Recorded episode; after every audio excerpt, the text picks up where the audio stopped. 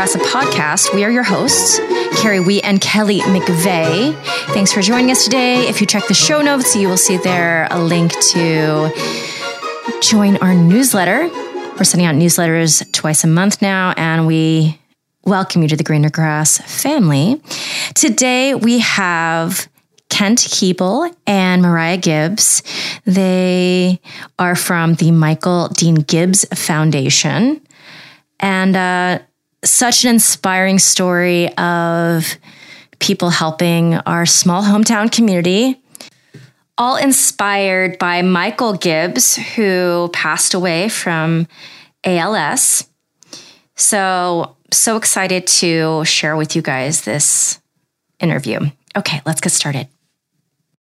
I am thrilled that we have two people that I feel like were a big part of my high school years, I should say, growing up Kent Hebel and Mariah Gibbs. And I am excited to learn a little bit more about the Michael Gibbs Foundation.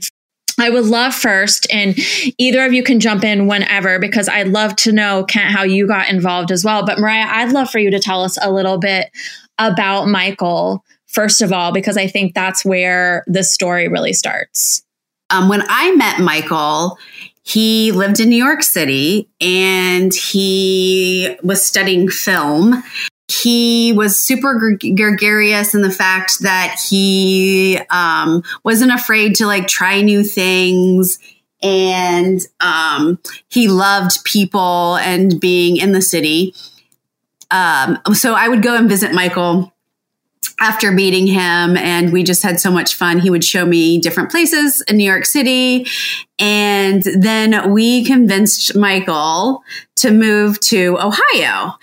He moved in with us and we lived in a condo with two bedrooms and we just got married and got pregnant and michael lived with us in a two bedroom condo basically it was a two bedroom condo with a living area and a small kitchen.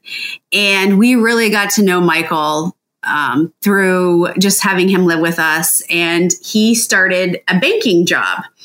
And he worked his way up in chase and still um, loved watching films but he kind of gave up that lifestyle and um, was wanted to become very active in our community. But one of the things that michael always encouraged was helping others. He he his purpose in life was to make sure that others were being helped, um, and that everybody got a fair chance at life, especially extracurricular activities. He had a passion um, from arts to to golfing to basketball, and he wanted kids to be able to participate in anything they wanted to be and to participate in.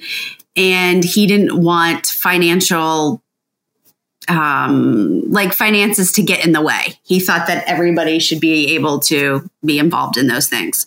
When London was born, and we named London London Michael, our first child, Adam and I, um, about a year after Michael moved in with us, we had our first child, and we named him London Michael um, after Michael. And um, they became very, very, very close. And then we moved into a bigger house altogether, and Michael had his own space and he commuted and um, continued making his way up in the banking world. And he noticed, and we noticed that he started to slur his speech. And we were like, hmm, I wonder what that is. And then he'd bite his tongue once in a while. And then he noticed also that he couldn't turn the key it was hard for him to turn the car on, like to with this key. And he also noticed that opening jars was becoming more difficult. And um, so he started to go to doctors to kind of try to figure out what was going on. And if you're familiar with ALS, it takes a while to get a diagnosis. Um, there's not like a particular thing you could do. Like uh, you can't take a blood test and say, okay, you have ALS. Um, so you have to go through a bunch of screenings. Um, and then I remember the exact day that he came home and told us he had ALS. I had just taken London to his little music class. He was around one and a half years old.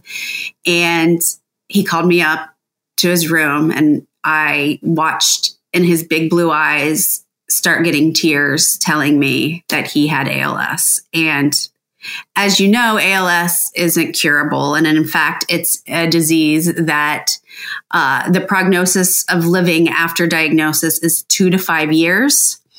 And um, basically, with ALS, what happens is it's a motor neuron disease and you lose function of everything except for your eyes, your eyelids. Um, but your brain is still functioning. Um, but you just can't move your arms and your legs and your feet. You can't speak. So it robs you of a lot of things. I will say that Michael stayed positive through his entire journey, and that's something that is very admirable. Um, so after diagnosis, um, he decided he needed to move in with his parents um, so that they could take care of him because it was um, too much for us to do with having kids and working.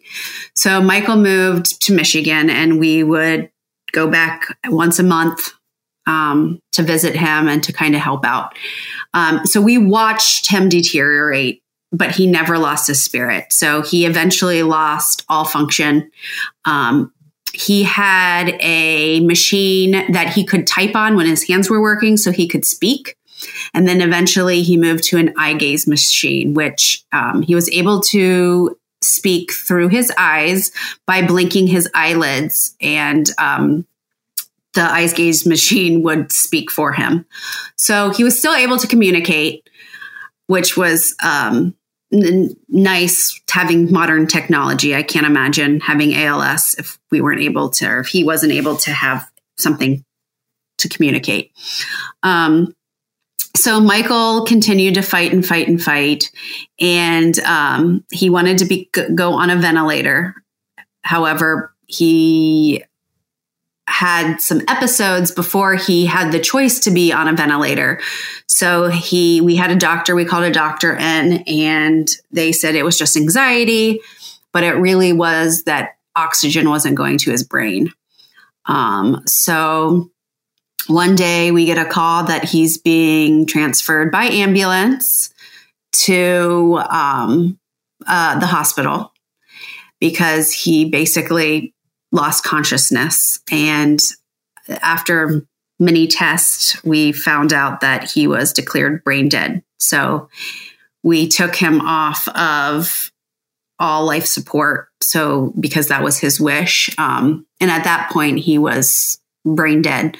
Um, and uh, his family surrounded him as he passed away. And um, yeah so he was so he was a lover of life and a lover of all things nature related and sports related and art related and in fact um, his hospice room was uh, the the weeping willow room um, and he loved trees and it happened to be every room in his hospice the, the hospice facility was named after a tree and um, he would sit. One of the things he was still able to do was sit in the sunroom at his mom's house and watch the birds fly in and out, and um, watch them land on trees and the and the bird feeder that stayed right outside his window. And this is a side note, but um, he the last Christmas he was alive, he gave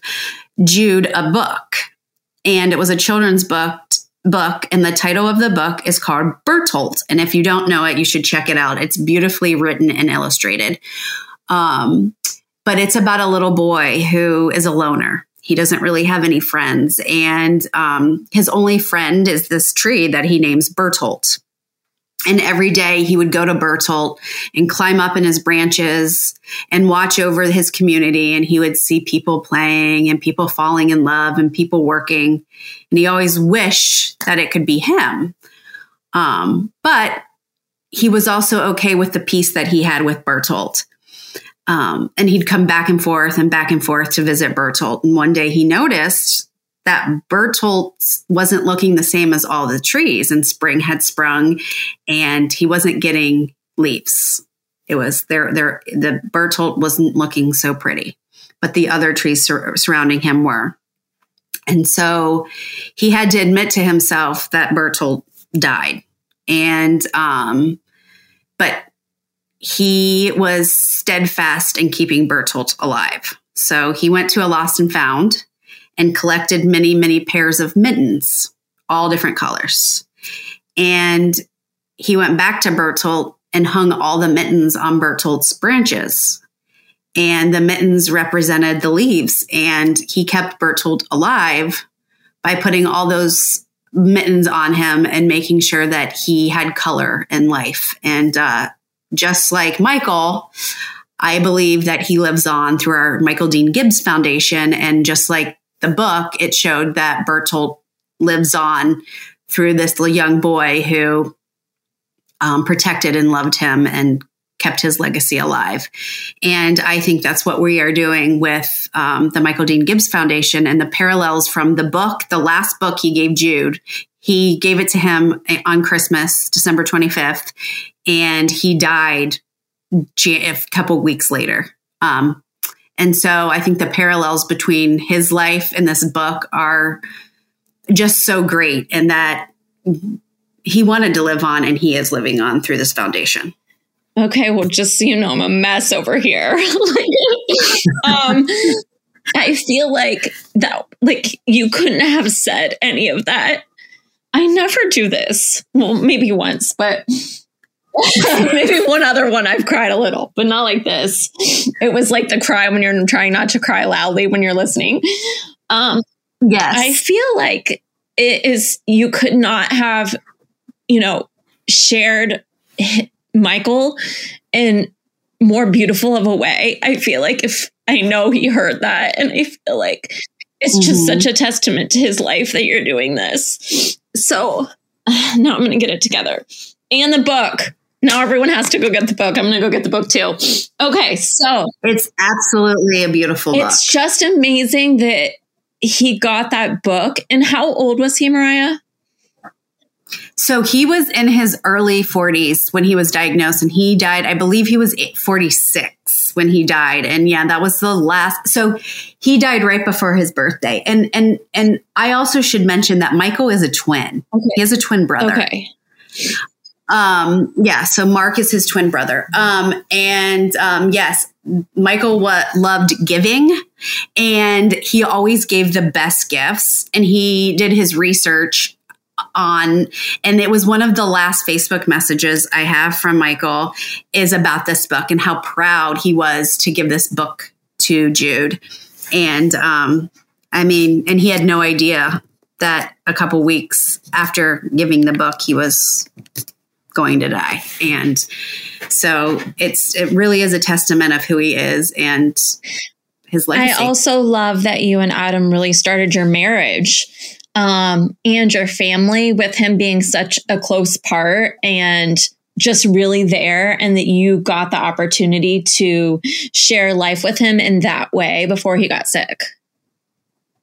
It was, we feel very grateful for that because I, you know, living in two different states, you don't get to see the people you love as often as you want to. And, um, I mean, we FaceTimed, like I said, almost every other night and he would sit and eat his dinner um, while we would chat with him. But it wasn't the same, obviously. And then, um, yeah, with a little coaxing and and some encouragement, we got him to come to Ohio and kind of start over, um, if you will, because he was in the he was a bartender and, and films and um, and he completely did a 180 and started uh, life in banking. And um, and in fact, right before he um, got diagnosed with ALS, he became what what they wanted to promote him to manager.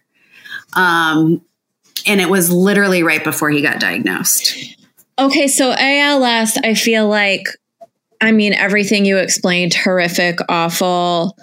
Um, yes there's no words to say. Like, I just can't imagine. Yes, technology, I feel like I'm so glad that you had that ability. He had that ability to communicate and still feel like he, you said his spirit, like he was aware mm-hmm. but still able to like talk and share and all of those things. So I feel like that is incredible.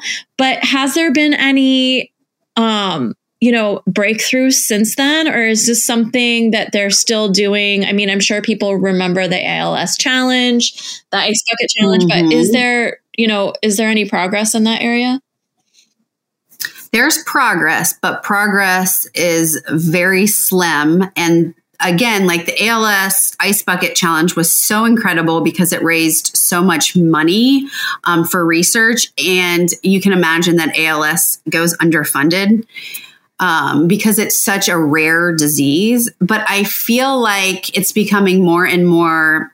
Um, people are becoming more and more aware of ALS through Stephen Gleason and Stephen Hawking.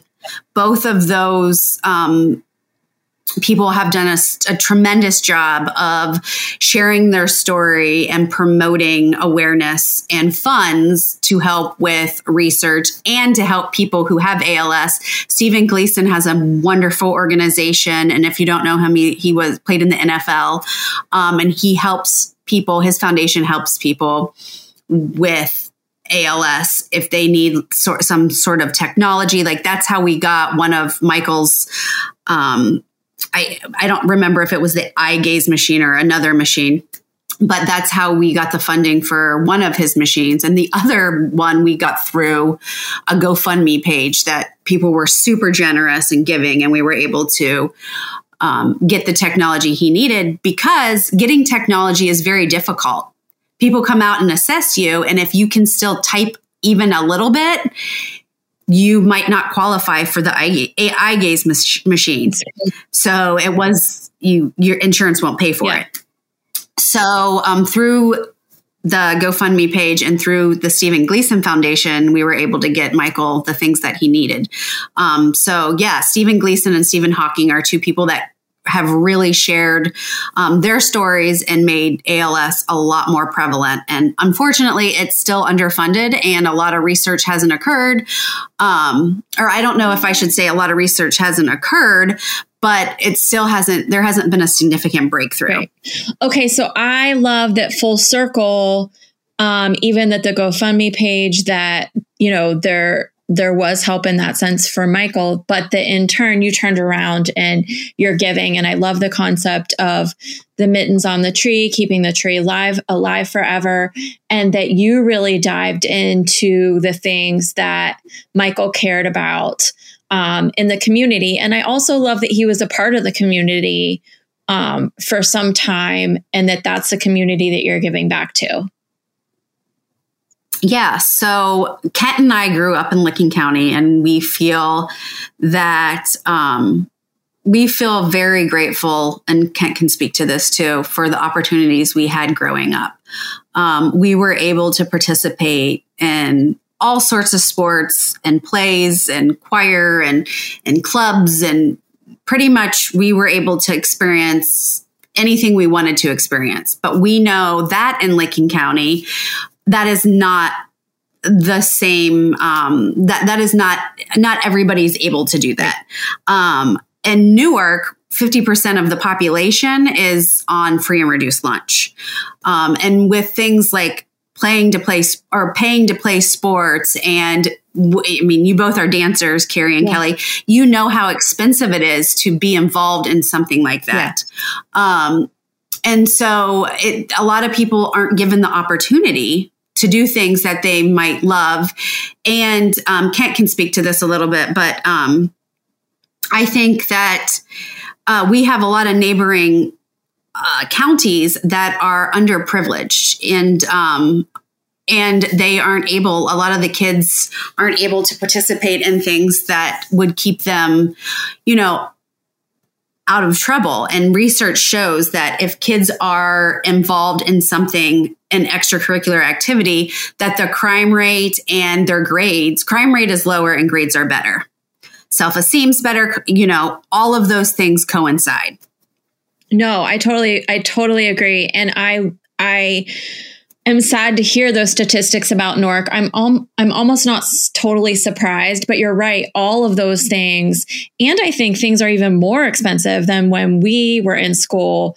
um, to even play soccer or volleyball. All those things do cost so much. And I do think um, participating in extracurricular activities keeps them from being you know home in whatever life they could have but also friendships that they you know get from those organizations and i also think it helps with grades in the sense that they are a part of a community and they want to keep their grades up in a different way um, because they have a passion or a love for something so and mariah you being a teacher and I have to say, again, outside perspective from afar, one of the best, I think.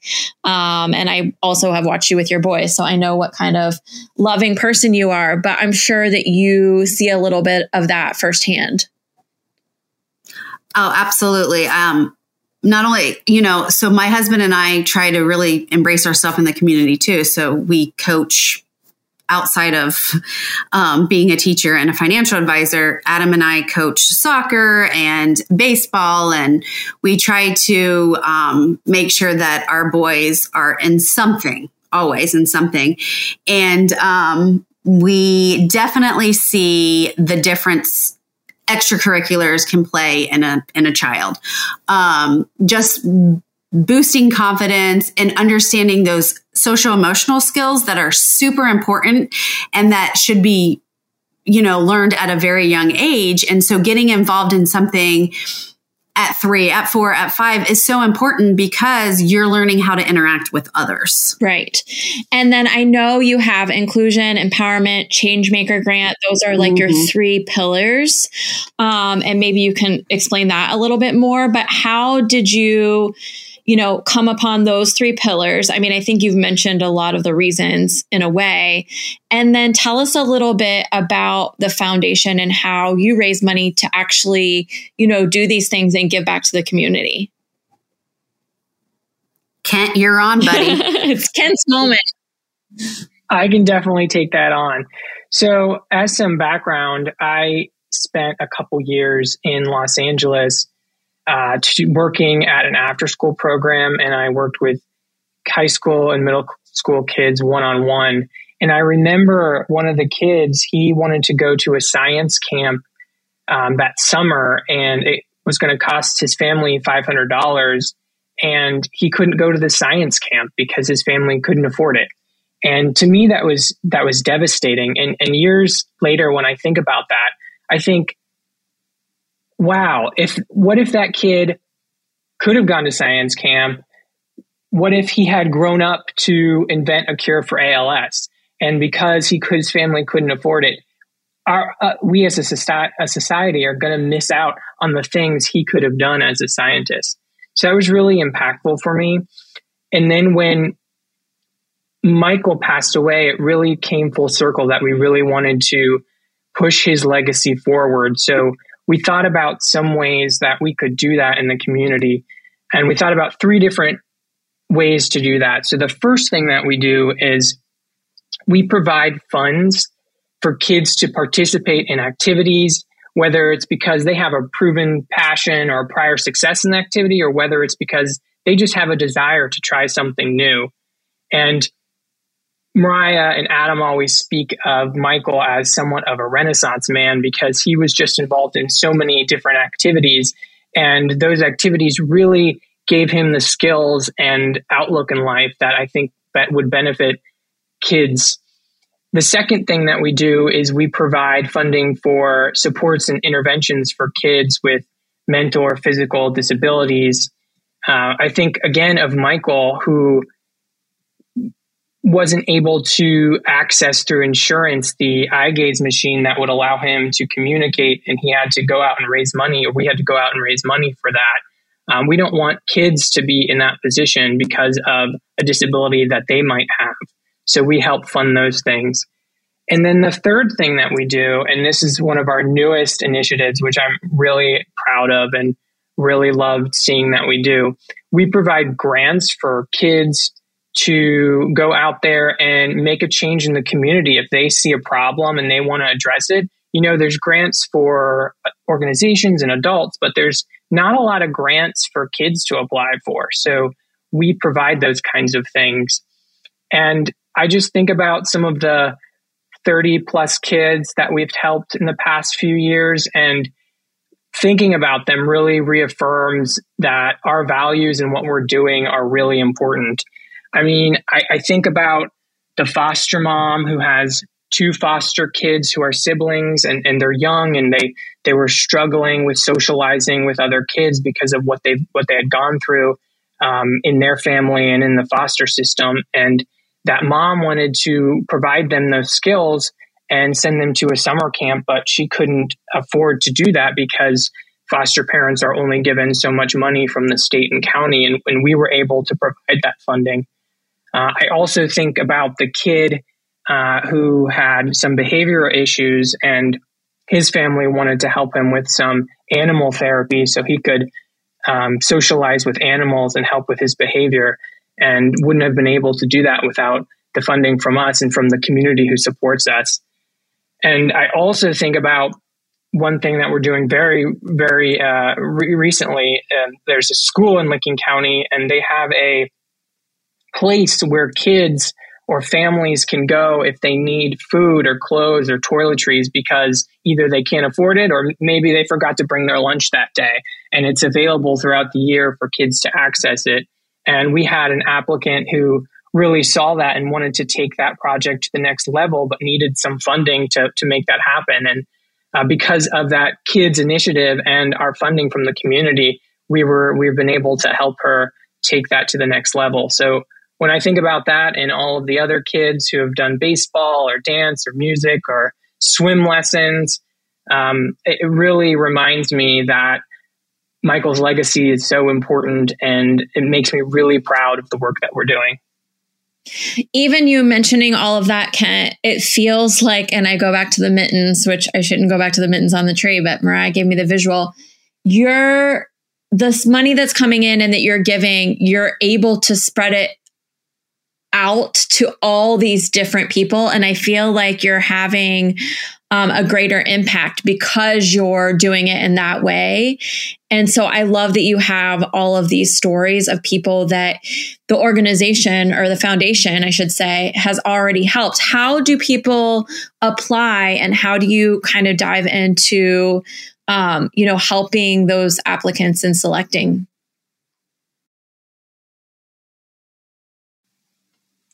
Yeah, that's a great question. So, our application is available year round on our website, michaeldeangibbs.org. And we have the three different awards that we talked about the Changemaker Grant, the Inclusion Award, and the Empowerment Scholarship. And those are available, the applications are available on our website.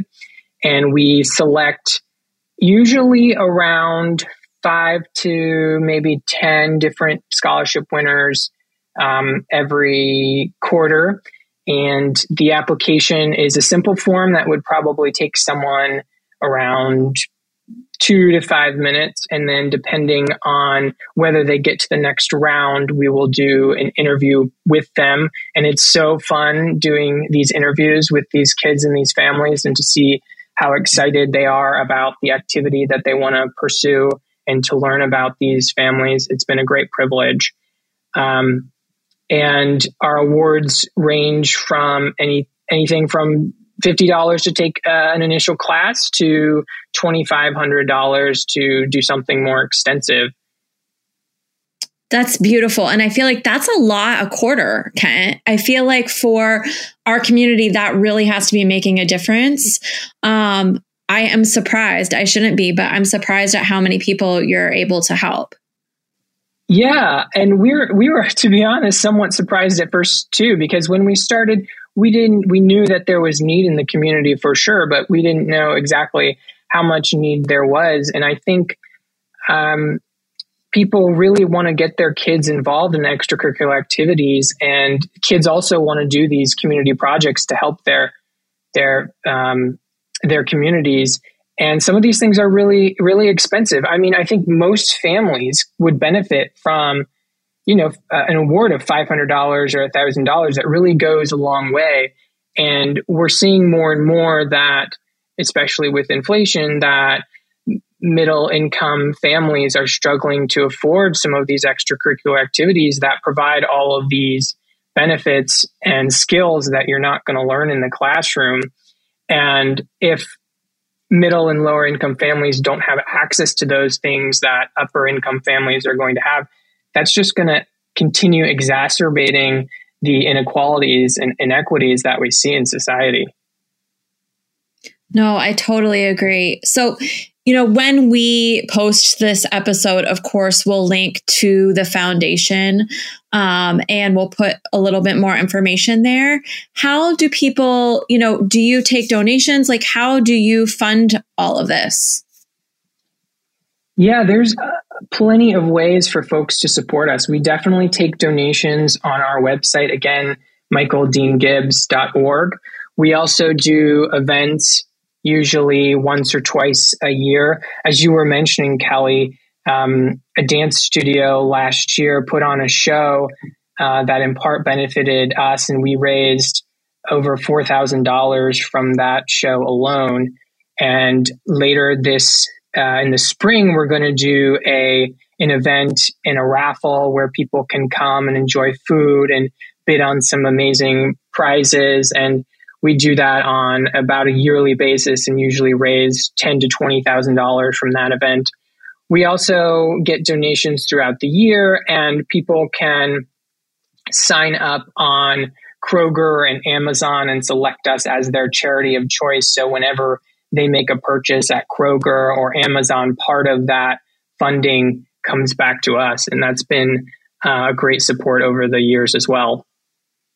No, that's amazing. I think we have a lot. Um, Carrie and I both know that we have a lot of listeners that are in the Licking County area. So this is something that I think people can really jump into and give back to just because it's coming back to the community and um, it's incredible what you're doing. So I would love to link to it and I'd love to share the event and all the things that are coming up in the next year. Yes, that would be great. You know, I just wanted to say I didn't actually know anything about this because it was Kelly's like, eh, just meet me online. And what's amazing is you see so many foundations kind of pouring money into big communities, you know? You see it all the time.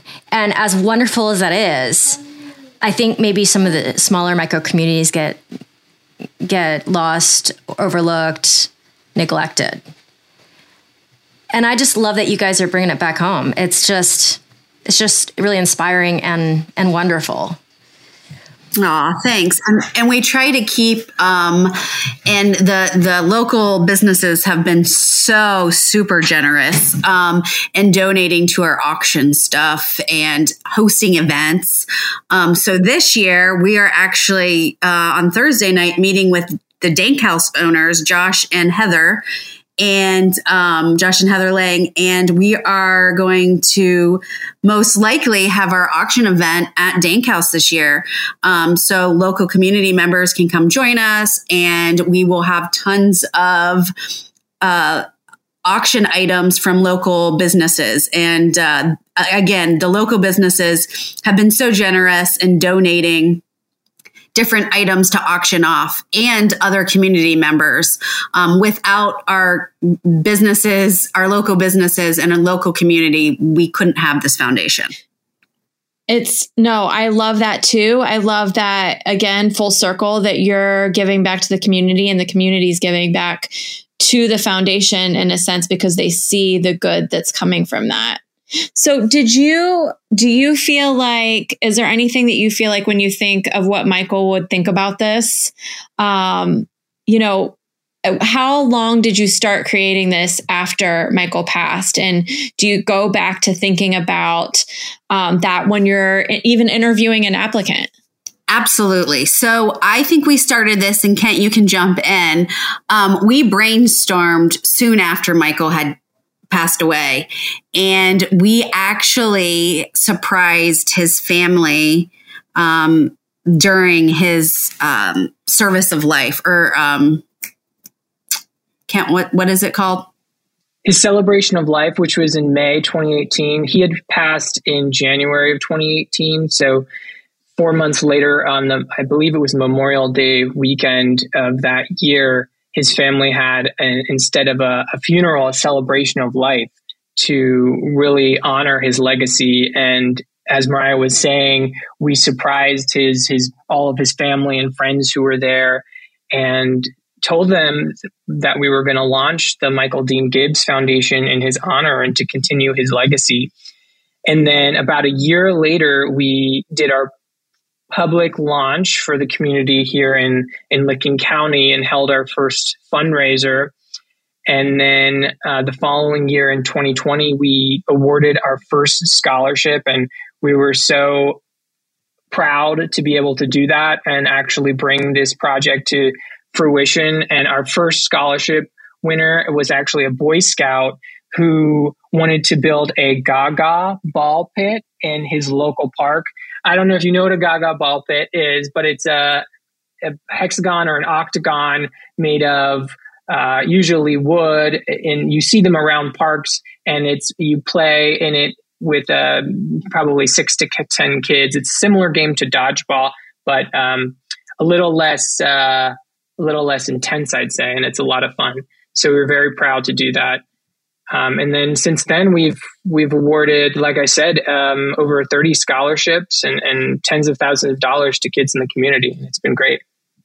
I feel like too, like even you saying that, Kent, like I know Adam well enough that I feel like I probably have a gist of Michael and his spirit and anyone that can hang with Mariah and Adam for a while. I feel like I have to know a little bit of who they are. And I feel like kids sharing their creativity and even something like that, like you have to see Michael coming through. Um, and even, you know, the chance of the of these kids getting to share their ideas or how they want to want to make change in the community.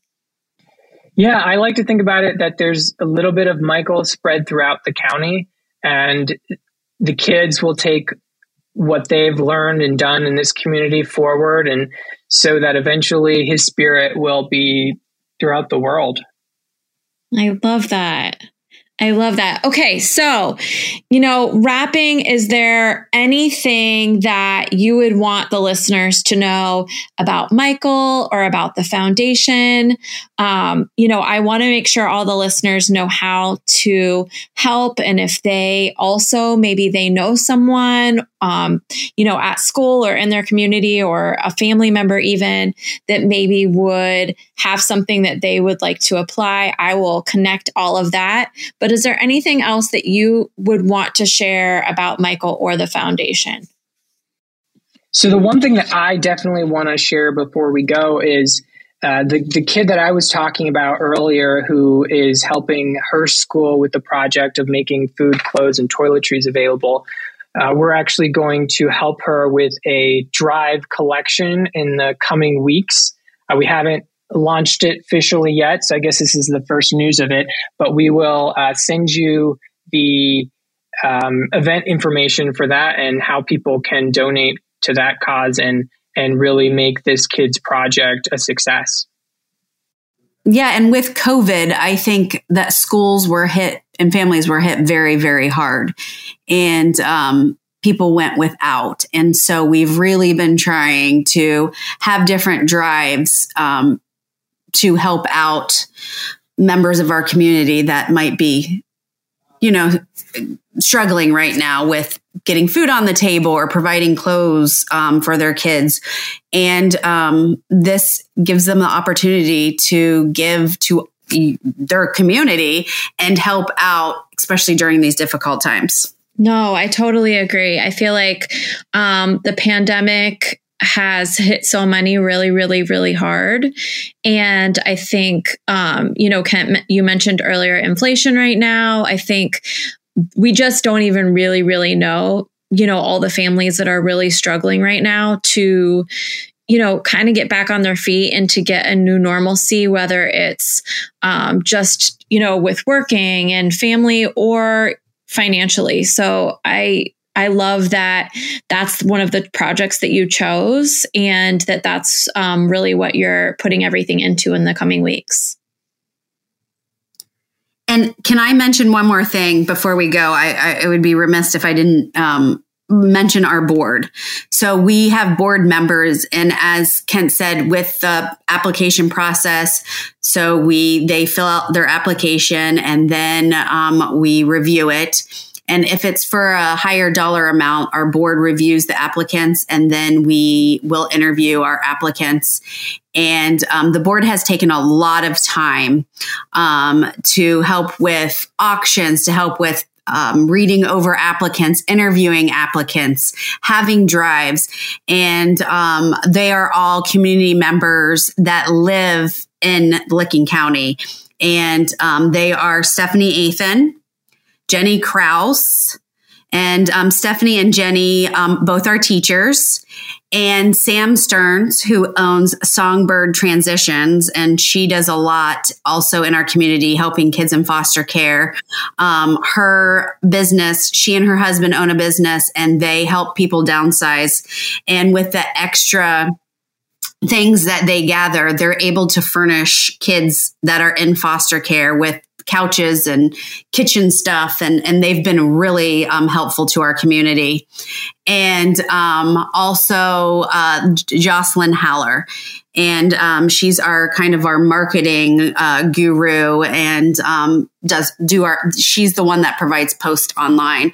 And so with the help of everybody it makes it a lot easier to run this foundation. No i'm i'm so glad that you mentioned the board members because i know how hard um, knowing a couple of you i know how hard you work and how near and dear this is to your heart. So I, I can't imagine the time and the efforts that has been put into starting this foundation, keeping the foundation moving, you know, through the last year during the pandemic, and then making it what it is to really, you know, celebrate Michael's life and um, really just promote so many opportunities for children in the community. Yeah, we really couldn't do it without them and to again, as Mariah was saying, the businesses who have helped us, like Patty's Dance Center, 1922, Bella's Beans, and Homestead Beer, as well as just so many members of the community. Um, and and folks like you, Kelly and Carrie, for having us on to help us spread the word. We we really appreciate it. So thank you so much for for the, doing this for us. Yeah, and hopefully we um, have a big party at at Dank House this summer in early June, and we can meet some of you know the community members that we might not have we haven't been able to meet yet no, I'm so excited about that. Like pandemic is over, so it's time to celebrate and be together and I can't wait to hear, you know, how that found, you know, how the foundation does from that event and so much more and just even good for the community to know all that you're doing for, you know, the children of our community and how that's going to help the future of Licking County and who knows the world, Kent. And the world. We're not stopping till we get the world, Kelly. Find that scientist that finds the, you know, cure for, you know, ALS and so many other things. So I thank you for um, all that you do every day for that foundation. I loved hearing more about Michael and really, you know, this starting off for, for him and helping him live on. And thank you for giving your time tonight to share what all of you are doing. And I know you're so very passionate about. Thank you so much. Yeah, thank you, Kelly and um, and Carrie. We really appreciate your time, and uh, we look forward to meeting you, Carrie, in the near future. And hopefully we'll see you soon, Kelly. And hopefully you can come to our next event. I know, I will be at, at your next event for sure. Thanks so much for joining us today. I'll link all of the ways you can help the foundation down in the show notes. And if you will, honor us with a five star rating and review anywhere you get your podcasts. It really helps us grow. You can find us on Twitter at grass underscore podcast and on Instagram at Grand Rev Creative. Thanks so much for being here. We really appreciate you and have an amazing week. This is Greener Grass. You know, the world is just so small because I saw that name and I'm like, he's he's from the Newark area. What is the chances that there's a completely different Hebel family? Yeah, that's got to be a pretty rare name. Yeah, they are my cousins, Bethany and Kevin and Brian, and then my sister's Mariah Okay. and Adam Hebel also went to Newark Catholic. Okay, wait, this is blowing my mind. She said Mariah, but I just she didn't give me last name. I know Mariah Hebel, not know her. But like Okay, I, I need to start looking for my yearbooks right now because no, and then Kevin was in my sister's Got it. class. Okay. Okay, I'm putting this all together. Very This is amazing. yes. because yeah, Mariah went to dance at Patty's. Yes. Both of you did. Yeah. Both of you did. Did Mariah ever go to Jones? It's Like definitely possible. before that? I think she, you know, I feel like she went to Avante before she went to Patty's, but she was very young. Why do I know that name? Is that like the gymnastics Yes. gym? Oh my god. Oh my god. There's things that about my hometown that I have not thought about in 30 years and then I just remember it. Like it's back Yeah. there. You know? I know. That's insane. Um, so, when did you go out to LA? Right after you graduated high school? Actually, I spent a year in DC because I thought I was going to go into politics. I had a political science degree Oh, awesome. from Oberlin. Okay. I went to Oberlin, close to Cleveland, and uh, just like realized that I was more of an artist than anything else. So moved out here in twenty in two, 2000.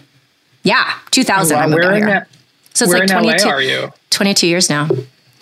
Right now, I'm living in an apartment in Van Okay. Nuys. I was in North Hollywood for many, many years. Uh, hey, Cal. Oh my God. I know this whole family, I Cal. know. I wondered if you didn't know that you knew that. Like, I assume maybe you did. Did Mariah go to Jones when she was younger? I doubt it. Okay, I'm I'm so confused about that because either I know her from St. Francis North Catholic or Jones, but I know this name.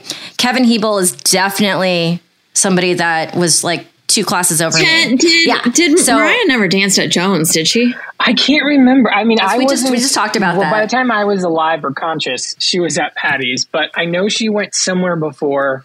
I don't know if it was Avante or Joan or somewhere else. Yeah, it might have been Avante. I feel better about that. Okay, how are you? how are you, Kent? Oh, you're asking me. I'm doing very well. I um actually just had nose surgery. I didn't get a nose job. I, I my What? Di- oh, sorry, my septum was deviated, so I couldn't breathe out of the. Oh, that's the excuse everyone I has, know, Kent. but I didn't use it as an excuse to get a nose job, and I should have, and I regret it Um, because it was very painful, and I don't get any benefit out of it except I can breathe, which I guess mm. is good. So you didn't ask them to shave it down or anything? Like I would No. I feel like it's actually they made it actually bigger because it's still inflamed from the surgery. You know, totally off the topic, Kelly. I'm sorry, but there's I have a couple friends here in LA that have gotten nose jobs, and they look so different. Like their whole My face changed. children are driving me bananas tonight, you guys, and it's month end. So our boss like lets us buy whatever for dinner, like because we work until like one in the morning or whatever. And my kids, I could not talk them anything into anything except they wanted Bob Evans. Just so you know, so very What? Ohio, right? oh, but you know what? I haven't had Bob Evans breakfast in a long time. I'd Oh love to have that right now. I was like, let's get steaks. Let's get like fettuccine. Let's get like I went through like a million things and they wanted Bob Evans. So they just actually- ate their do you do you do you feel like that was a good decision on their part, Kent? I think so. I actually that was one of the things that I ate while immediately recovering from surgery. And Okay. it's so nostalgic for me because it is so Ohio and I haven't had it in so long. Um, so being back here and having some Bob Evans was amazing. I do agree that if you have like, you know, can spend whatever you want and if someone else is paying for you, I feel like I would not choose Bob Evans, but I know. Listen. See, Kelly, you've got you've got two people who aren't always there. And we'll have like I'll have a red lobster Mm-hmm. moment sometimes. I'll have you know what I'm saying? And it doesn't mean that it's great food. It's just that it just brings me back. But you live there, so it's not like you're having nostalgia for Bob Evans, but are their biscuits still good? Um, I can't say that the biscuits tonight. This was an amazing commercial for Bob Evans until I just said we're not amazing tonight. But I mean, listen, we door dashed it, and I mean, I don't know. So there's that too. Um, it's funny the things that so Jeff's parents are from Canada and they love Olive Garden. Like when they come to the US, they Really? want to take they want to go straight to Olive Garden and I think that's so funny. You, you know, people have that about In and Out here in LA, like, or on the West Coast. Like, the talk about In and Out is so much more than the reality. Yeah, listen. I hadn't I am saying listen know? again. I hadn't had it for I had never had it and people kept telling me telling me I had to have In and Out. I know it's too high. and then when I went, I mean, it was good. It wasn't, you don't even, it wasn't like to die for. absolutely no. Like, if you had never heard of it and you stumbled upon Yeah. it, you would have been like, "Oh my god, this is Yeah. great." People hate the fries, but the thing is about the fries is that it's real potatoes. Like they cut them right Okay. there and then they put them in the fryer. So th- there's no, there's no, you know, they're not made from anything else. And so that's why people like them. But they're, you know, they don't taste like a McDonald's french fry because it's real. So I have never been a French You know? fry person. Oh my God, I'm so, uh, it's my, it's my only Pizza is my thing. And I threw away like know, a half a pizza today because cheat la- night, last night we got pizza, but I knew that if the pizza stayed in the refrigerator that I would 1 million percent have a piece of pizza today, if not two, if not three pieces. So I just threw half a piece of pizza away. That's probably I mean, pizza is not so bad for you. the it? amount of pizza that I eat is probably significant. Got it. Okay. Okay. So quantity I can take down some quality, pizza. I guess. So, but I am more normally a steal a fry from a person kind of girl. Um, See, that's why I, I don't ever eat my fries around people. because people will steal your fries. Yeah, fuck that. So good to know if we next time we go out to eat is do not order fries because I will just feel too. I will steal two. this is going to be a really great outtake for when we're waiting for our guests to